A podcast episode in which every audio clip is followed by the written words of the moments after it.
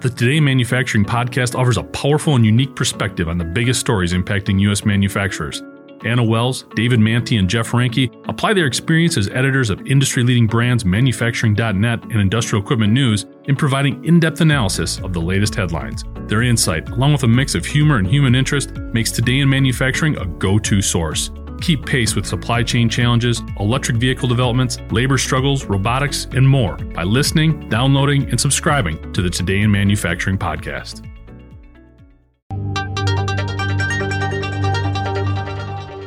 Lordstown Motors has struggled with a moving target of challenges over the past few years, among them, multiple lawsuits that accuse the EV maker of breach of contract, conspiracy, and outright fraud.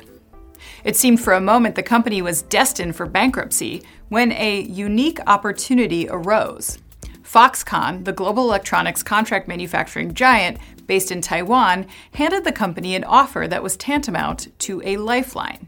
And in September of last year, the two parties came to an agreement. Foxconn would buy Lordstown's Ohio factory for $230 million, as well as purchase 50 million in stock and the companies would parse out a deal for Foxconn to assemble Lordstown's flagship SUV and build out its own EVs leveraging Lordstown technology. But since then, the road has been rocky. In March, it was revealed that the deal hit a snag as the two parties were reportedly struggling to come to terms on certain conditions.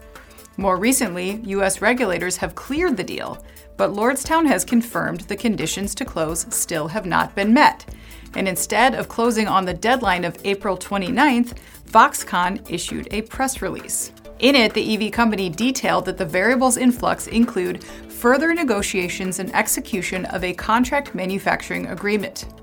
And while Lordstown says the talks are continuing, the stakes are high. Foxconn has already paid the 200 million in down payments required by the agreement. And if the two parties can't realize closing terms by May 14th, then Lordstown is obligated to repay this. But Lordstown said in its press release that it can't repay the money and that Foxconn is entitled to take its assets instead. The only thing standing between Lordstown and this lethal scenario is the potential for the parties to either agree or agree to extend the deadline though it seems in the meantime that Lordstown is steeling investors against the potential for its worst week yet. So stay tuned. I'm Anna Wells, and this is IEN Now.